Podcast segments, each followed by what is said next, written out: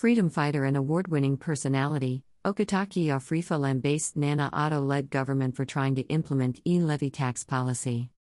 Okatakyie labeled President Akufo Addo as the most wicked president Ghana has ever had. Analyzing the impacts of the e levy on Ghanaians, Okatakyie lamented that this government is forcing Ghanaians to go back to those days when people had to carry physical cash from place to place to transact business. The award winning media personality did not only rain insults on the president but also on the parliamentarians and the key stakeholders for not telling the government the truth. According to Okatakyie, Akufo Addo is a human being and therefore people should not be afraid to tell him the truth.